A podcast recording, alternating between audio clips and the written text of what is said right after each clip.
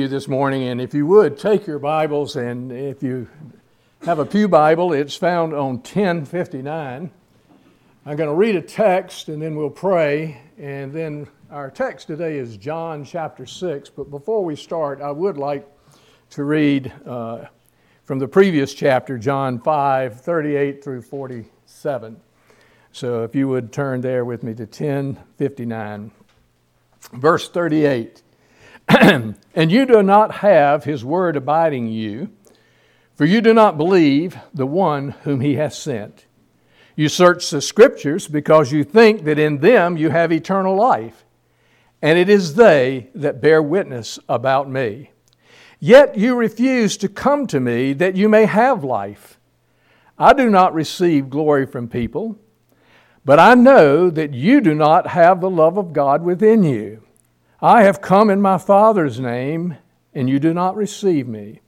If another comes in his own name, you will receive him.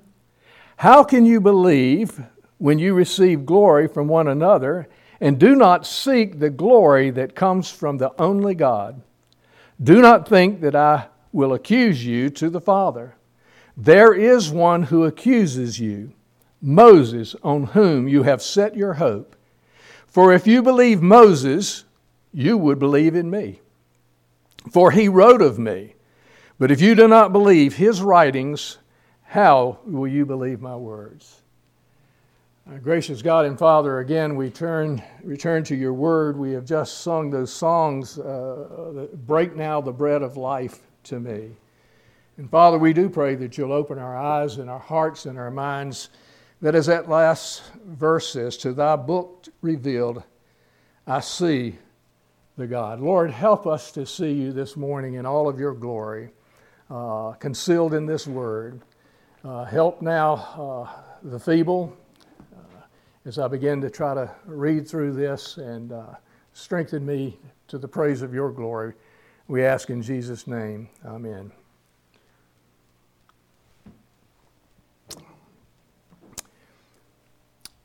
We will begin reading now in John chapter 6, and I read the previous verse it's because it starts out in that first verse.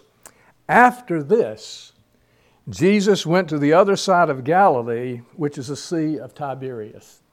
He had just gone through this discourse with these people, telling about himself, and he references Moses. And what he's referring to specifically is a passage in uh, Deuteronomy where Moses is promising one who would come, and he would be greater than himself. And this would be the one that they were to put their faith and their confidence in. Moses was preaching the Lord Jesus Christ coming. And in this text, uh, as we read through it today, you're going to see Moses is brought up again.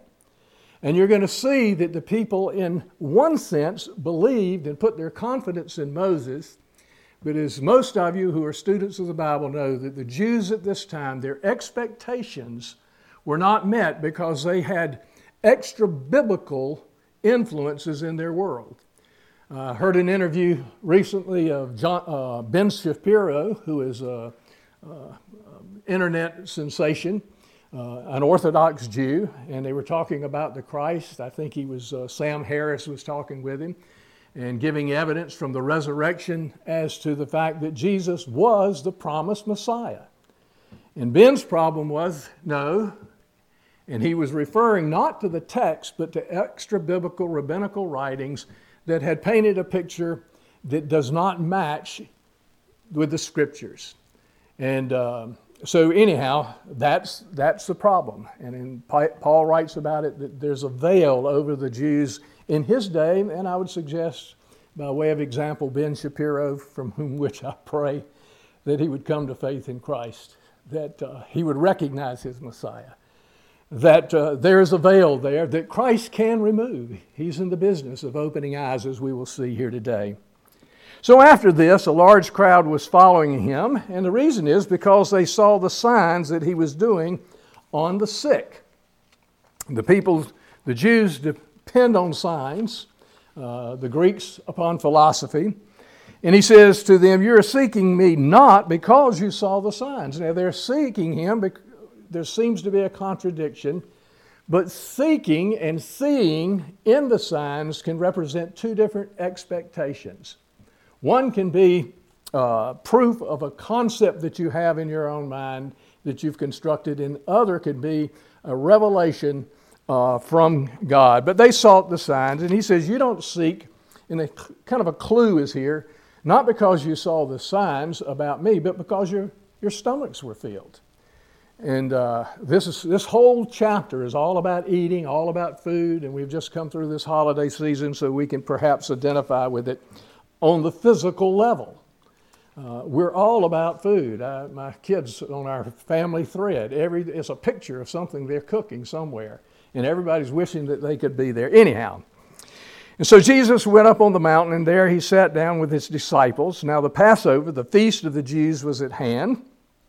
Lifting up his eyes then and seeing a large crowd was coming toward him, Jesus said, Jesus is speaking to Philip, one of his disciples, Where are we to buy bread so that these people may eat. Next verse. He said this to test him.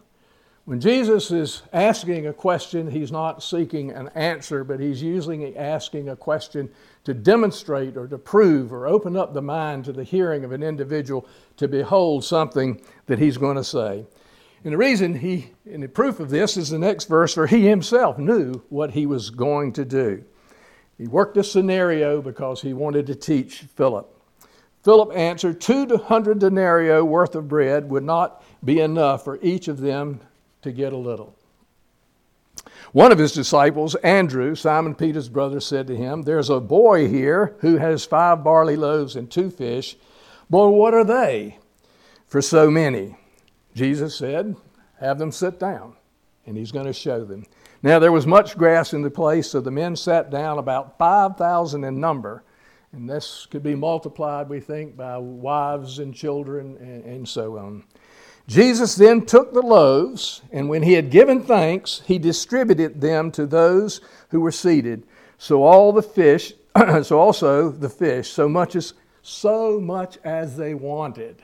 In other words, their desire, so hunger was satiated.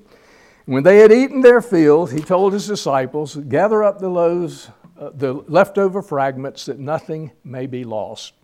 So they gathered them up and filled 12 baskets with fragments from the five barley loaves and left behind by those who had eaten. And when the people saw the sign that he had done, they came seeking, they had seen signs of the healing of the sick, they were seeking a sign. And so when they saw the multiplication of these loaves, and here it is, our connection with Moses, they said, This indeed is the prophet who is to come into the world. Okay, Jesus, perceiving, he knew not just what they had said, but he knew their hearts, the impact of this sign on them. He says, They were about to come and take him by force to make him king. They had a right perception in realizing that this was the great one, the greater prophet that was to come who would meet their needs, but then they had a misconception. How foolish it was for them to think that they could make him king. The misperception was that the king of the universe, the creator of the universe, the king of kings and the lord of lords was standing there before him. Jesus withdrew himself again to the mountain by himself. Jesus simply, and this is speculation, I know I shouldn't speculate, but while they were arguing and they were making their plans, Jesus just simply walked away. The warning is, out of this speculation, is that sometimes we, in all of our plans what we're going to do for Jesus and how we're going to do this, he simply gets lost in the crowd. So we'll continue now with the next pericope story. Jesus walks on the water. When evening came, his disciples went down to the sea, got into a boat, and started across the sea to Capernaum. It was now dark, and Jesus had not come to them, had not yet come to them. The sea began became rough because a strong wind was blowing.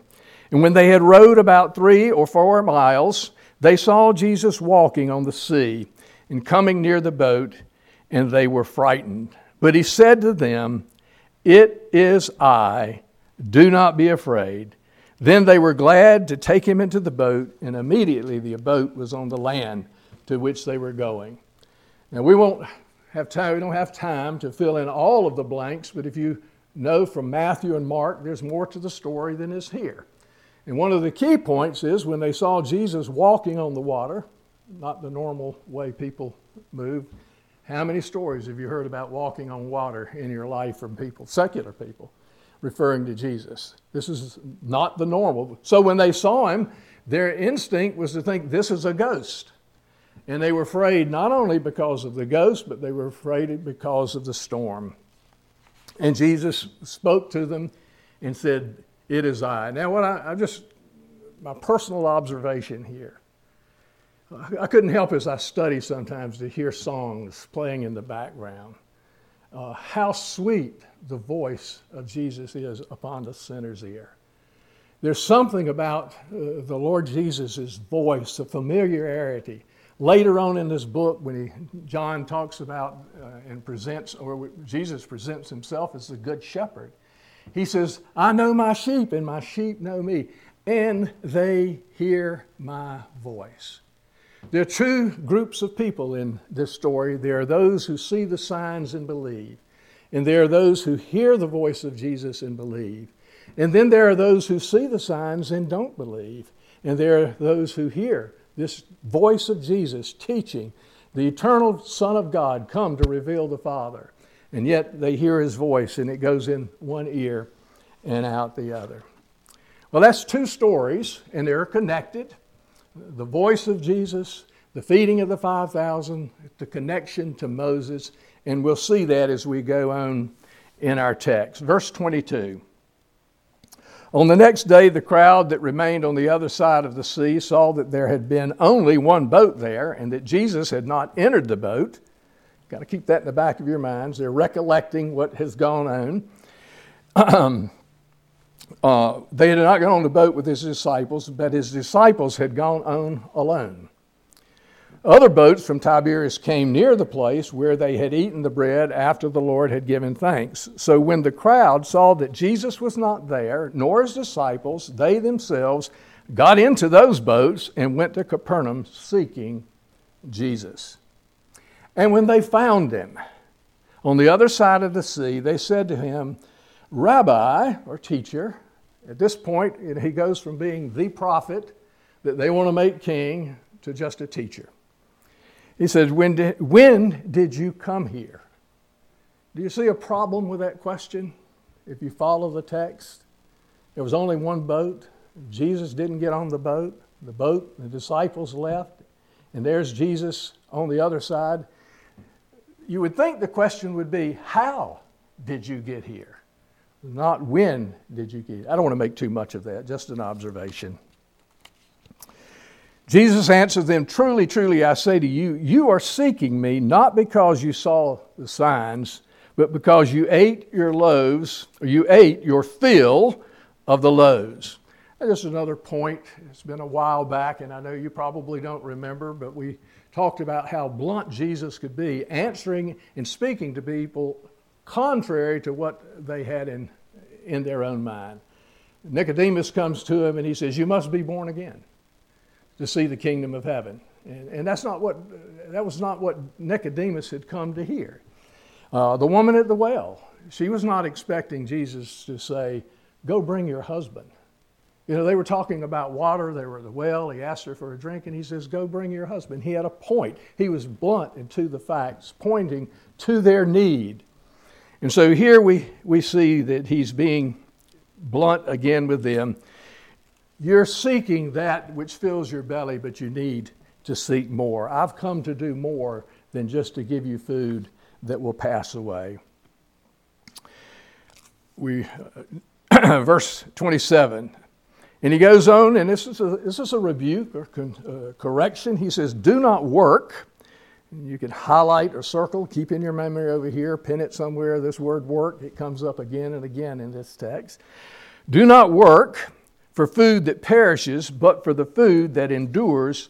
And here's another word that comes up again to eternal life. So we have work, we have food, uh, we have eternal life. These on the word level, uh, not just the precept or theological level, these words come up again and again in this text.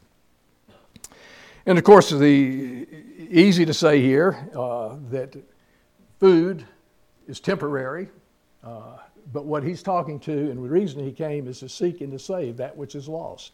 He didn't come to establish the kind of kingdom that they were expecting with freedom from oppression and plenty to eat, uh, but he came to give them eternal life. In John 3, the Father loves and gives his Son.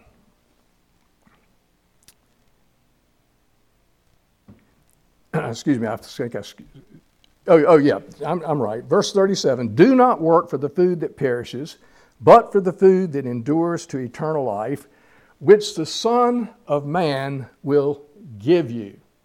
There's a difference between a gift and working, and that's what they were doing.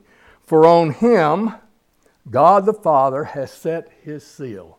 And I just wanted to point out a few things here. In John 3, the Father loves and gives his Son. Here, the Son of Man gives himself as spiritual food that endures to eternal life. Morris, Leon Morris says, the gospel habitually associates life with Christ. If people seek this food, then the Son of Man will give them eternal life. Life is not, life is not the reward for work. Life is always a gift. What's the proper responses? Now put that to plural to a gift receive it and appreciate it and give thanks for it. That's what this text is about the gift of God of eternal life and redemption. Verse 28 Then they said to him in response, What must we do to be doing the works of God? Jesus answered them, This is the work of God, that you believe in him who he has sent. Verses 27, 26, and 28 are fascinating verses, and I wish we had the time to do a word study on work. It begins in the garden and it continues throughout Scripture. Uh, when you hear the in Scripture, though, the word work, what's your most immediate association with this word? Is it negative or positive? Typically, when you hear someone speak about work or working for God, it's always, it's by faith, it's not by works. And they'll quote this verse For by grace you have been saved through faith. And this is not your own doing, it is the gift of God, not a result of works. So we're right. There is a wrong way of looking at work. And it's when we look at work as something we do as opposed to looking at work that God does. Jesus said early in the text, He says, My Father works and I work. To the church at Corinth, there was a big dispute over two preachers. One was Apollos and uh, one was Paul, and people were taking up sides. And Paul clarified it this way We're on the same team. We are working towards the same goal. One sows, one waters, but it's God who brings the increase. And then he talks about on how we build. You can build with silver and gold, or you can build with wood, hay, and stubble. And he says, I build on the foundation of the Lord Jesus Christ. In other words, I've, he came to seek and to save that which is lost, and I'm going out to present the gospel, teaching his word to those. I am entering into his labor. Later on in Corinthians, he also says, We are joint, we are co laborers with God, or maybe it's in this passage here. So there is a good aspect of work. We are co laborers with Christ. We continue on in the work of redemption, not by redeeming, but by presenting the redemption that has already been accomplished in the person of the Lord Jesus Christ. Uh, in that sense, we're all witnesses we're all teachers, disciple makers, and in some sense, we are proclaimers, preachers of the good news. We are evangels, we are evangelists. We go out and proclaim the good news of what Christ has done. So they said to him, Then what sign do you do that we may believe in you? What work do you perform? Our fathers ate the manna in the wilderness, as it is written, He gave them bread from heaven. Now we return, he's already multiplied loaves, he's fed, and they're back on the, on the bread thing, and they're associating, associating with the manna that came from Moses. Let's connect the dots. We started by reading from chapter 5, and Jesus re- referenced back to Moses. The Jews' expectation, as we said, is that when the Messiah, would, who was greater than Moses, would come, he would renew the miracle of the manna. Their messianic hopes would, were encouraged by the multiplication of the loaves and fishes, but their ultimate hope was in the restoration of the kingdom according to their own design. The king was there, the kingdom was being inaugurated, but they misunderstood Moses because, frankly, it takes the New Testament to really explain the Old Testament. Not that people in the Old Testament couldn't have faith in the revelation that God gave them and the work that He did in their hearts. Verse 32 Jesus said to them, Truly, truly, I say unto you, it was not Moses who gave you the bread from heaven, but my Father gives you and mark this word, he makes the distinction, which makes all the difference in the world. It's not the similarities, but it's the difference. He gives you the true bread, notice where, from heaven. For the bread of God is not manna, though that came from heaven, God created. The bread of God is He. It's not a it, it's not a what, it is He who comes down from heaven, and He gives life to the world. They said to him, Sir, give us this bread. Jesus said to them, and here's one of the seven I ams. The first, I am the bread of life. Whoever comes to me shall not hunger, and whoever believes in me shall not thirst.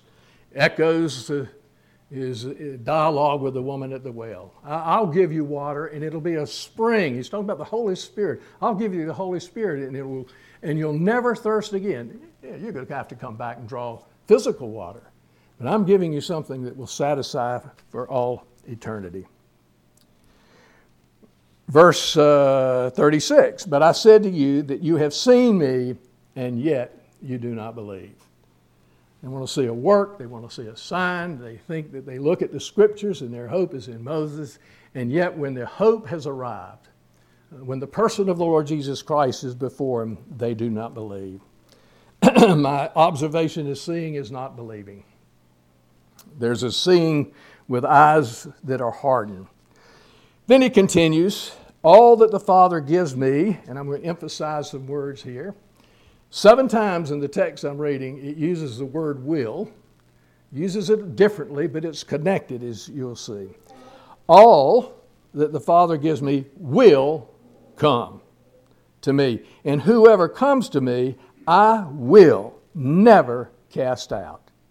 For I have come down from heaven not to do my own will. Richard and I were talking about this earlier this morning, but the will of him who sent me. And this is the will of him who sent me, that I should lose nothing of all that he has given me, but raise it up on the last day. For this is the will of my Father, that everyone who looks on the Son and believes in him should have eternal life, and I will raise him up on the last day. Brothers and sisters, we have eternal life, we have life, and it's all associated with belief and faith. Uh, that is the work that God has done in us. That's the work we believe, but God has gifted us by working in us through the preaching or the teaching of the Word, by the power of the Holy Spirit, a new life. We can't generate life on our own. We were dead in our trespasses and sin. But He has quickened us, He has given life. He is in that life by uh, giving us His Holy Spirit, to whom we'll, we'll talk about later. So I said the word will is used two ways, but both are connected in certainty. I want to get the, the, the certainty of this will, the certainty of God's desire. God's, when it says God's will, it's God's desire, it's His purpose, it's what He takes delight in. He's not forced to do it, he's not obligated to do it. He's cho- he freely chooses, sovereignly chooses to do this. It's the certainty of the Son's obedience, not my will, but your will. And it's the certainty of the Son's action. He came and he did what the Father sent him to do. Later, the Apostle Paul would make the same connection and apply it to his readers. He writes to the church in Ephesus concerning the eternal purposes of the Father accomplished in Christ and the benefit of our union in Him. What is it? This was according to the eternal purpose that He realized in Christ, the Father realized in Christ Jesus, our Lord, in whom we have, here's the benefit, in whom we have boldness and access with confidence through our faith in ourselves. No, our faith in our works. No, our faith in Him. I've said this too many times, but I'm going to say it again. Everybody believes in something. Everybody has faith in something. It can be technology, it can be in their good works, it can be in themselves. Faith has an object, and the object of our faith is the blessed and eternal Son of the Lord, Je- the Lord Jesus Christ. Well, what is the response to this good news? Verse 41 So the Jews grumbled about him because he said, I am the bread of life come down from heaven. They said, and this is natural, this is all that they knew. Keep in mind, we're, John, many of them had never, at this time, they had not read the book of John. It hadn't been written. It would be, it would be some 40, 30, 40, 50 years later that John would pen this. So they're standing there right then in the moment. And, and they said, Is not this Jesus the son of Joseph, whose father and mother we know? How does he now say, I have come down from heaven? And that's the question that people have problems with and struggle with today. They maybe believe that there's a God somewhere out there. Ben Shapiro believes that there's a God, at least he claims he does. But he doesn't believe in the triune God, Father, Son, and Holy Spirit. Why? Well, his eyes haven't been opened. Uh, if you believe that this morning, then thank God that he's given you eyes to see and ears to hear. But it doesn't make sense. And the scriptures don't have to make sense. It's a when God speaks, it creates the faith. And I'm not saying it's irrational. I'm just saying it's not by reason and logic, but it's by revelation and the work of the Spirit that we come to believe. So the Jews grumbled and they said, Is not this the son of Joseph and Mary? Then again, thinking on the horizontal, the physical level. Jesus answers them, Do not grumble among yourselves. No one, and he gives the explanation. This is the catch right here to all of this. Some believe, some don't believe, and, and all of it. It says, Do not grumble unless the Father who has sent me draws him, and I will raise him up on the last day. Unless the Father draws you, people will not come. He initiates. It's His work. What is the work of God? The work of God is to believe. He's doing that work in our hearts. He, hopefully, this morning, that's my prayer, that the faith that He has created in us by giving us the Holy Spirit and opening our eyes to the truth of the gospel, He will build our faith this morning so that we will see Him clearer and love Him more dearly. It is written in the prophets, and they will all be taught by God. Everyone who has heard and learned from the Father, everyone who has heard and learned, suggests that some have not learned, uh, uh, will the Father comes to me. There's another definite. Uh, they will be taught by God, the prophets say, and they will come. Uh, all your children shall be taught by the Lord. This is the prophecy he's quoting or making reference to.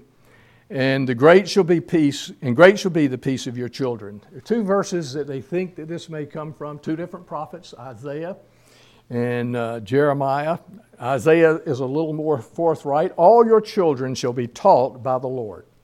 Okay, then it goes on, and great shall be their peace, the peace of your children. Jeremiah, there's a content, there's a larger text and context here, but he says this, and no longer shall each one teach his neighbor and each his brother, saying, Know the Lord. For they shall all know me, from the least of them to the greatest, declares the Lord. For I will forgive their iniquities and I will remember their sins no more. The greater context is he says, I will write it on their hearts. I'll write my laws, my statutes, that which reveals and speaks of my righteousness. I will write it on their hearts, not on tablets of stone, but on their hearts.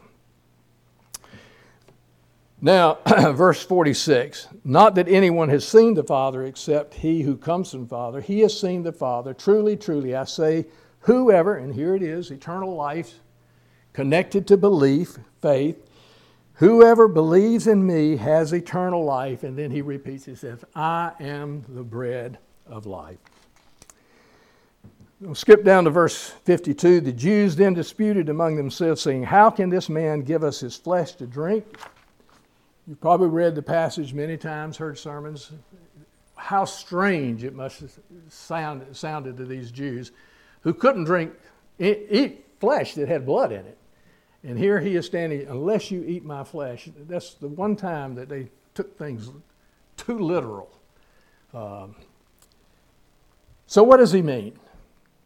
Uh, I went back to uh, college course Biology 101, where we talked about eating. We've, we've what happens in the process, even as I thought about it, I just worship God this morning. We're fearfully and wonderfully made. You take a cookie or a roast or a piece of bread, and the whole body, you see it and you smell it and, and you taste it. Uh, it, it's, a, it's a glorious thing, the process of eating something that's prepared well. Uh, we take delight, we take pleasure, too much pleasure sometimes in it's not just utilitarian right? And so we take it and we chew it, and immediately, when we smell it, our mouths begin to salivate. Juices, the, the, chemicals in our body start getting excited and working. Our stomach may start producing acid, acid in anticipation of taking in this food. And we chew it, our teeth and our muscles, they work together to break it down, start that process, and immediately enzymes and saliva, all of that functions to push it down where the acids hit it, and then it passes on into the next process, and it's broken down so much that amino acids and uh, glucose and, and all of these minerals and all of these things that are essential to life uh, right, we're made what? From so many chemicals out of the dust of the earth? Well, it goes, all of these chemicals and process goes through our bloodstream, and it goes to our brain, and it goes to the muscles in our eyes, and it goes to the nerves, and it, and it goes to the soft, uh, the uh, long muscles and the short muscles and all, and bones and all of these things. And what happens is it becomes us. They're new cells that are made from what we eat. We don't eat, we die. We don't drink, we die, we dehydrate. In the process of eating, God takes that which is outside of us, apart from it, and we take it and it becomes who we are. When he's talking about eating Him, he's talking about believing in His words. And it's the work of the Holy Spirit that takes the Word of God and the hearing, and, and He works it into our hearts so that day by day, as we meditate on that Word, as we abide in His Word, His Word, because of the Spirit, abides in us and it becomes who we are spiritually. And I, I, I, observe this with my brothers and sisters who love the Lord. We share in a way that I can't share with some physical family members.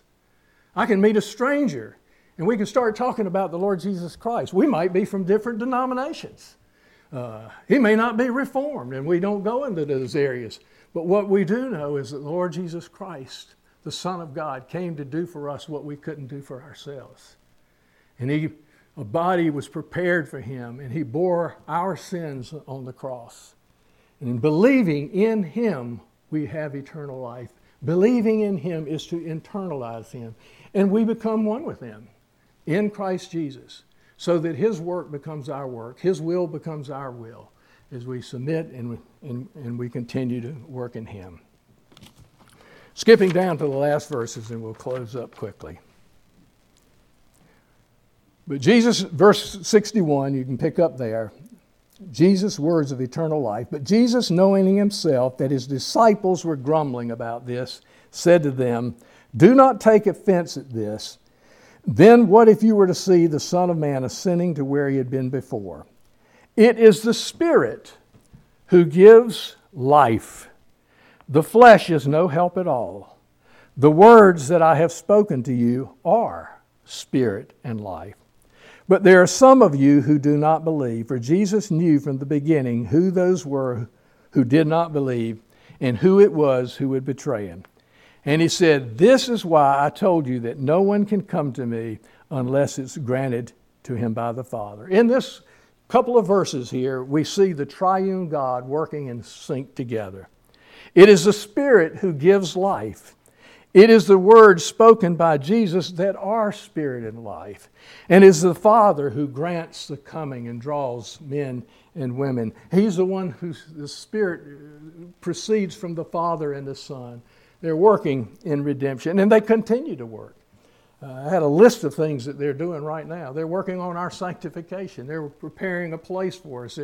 Uh, Christ is making intercession. God is superintending the existence of the world in our every heartbeat. You could go on all day thinking of the work that God continues to do Father, Son, and Holy Spirit. And after this, we should delight in this, right? But after this, many of his disciples turned back and they no longer work with him.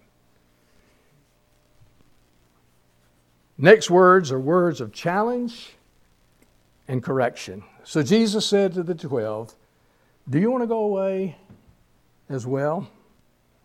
Simon Peter answered him, Lord, to whom shall we go? Where are we going to go? You have the words of eternal life. Couldn't be any, anything truer than what Peter says right there. What words of perception. And of course, he believed it because of the work we've talked about, the Spirit. But then he continues We have believed and come to know that you are the Holy One of God. Nothing wrong with that statement, right? But there's a little correction. He says, Jesus answered, Did I not choose you? The twelve, and yet one of you is the, is devil. He spoke of Judas, the son of Simon Iscariot, for he was the one of the twelve that was going to betray him. Up before, he said he knew who would believe and who wouldn't. The Father chose them. Peter was right, but everything that he had and he possessed by way of faith and profession and confession in the person of Lord Jesus Christ was the work of God. I think that's the title of the sermon. Yeah, the work of God. Let's pray. Our gracious God and Father, I thank you for these your people this morning. I thank you for the opportunity to lift up the name of the Lord Jesus Christ. But Father, we recognize that the flesh can do nothing.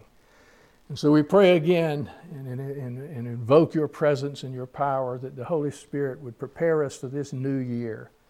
And that we would go out with renewed faith in your Son, the Lord Jesus Christ. We have no other place to go. We want no other place to go because He is altogether sufficient for all that we need. Impress that upon our hearts. Work it out in our lives day by day that we might be co workers with you. We ask this in Jesus' name. Amen.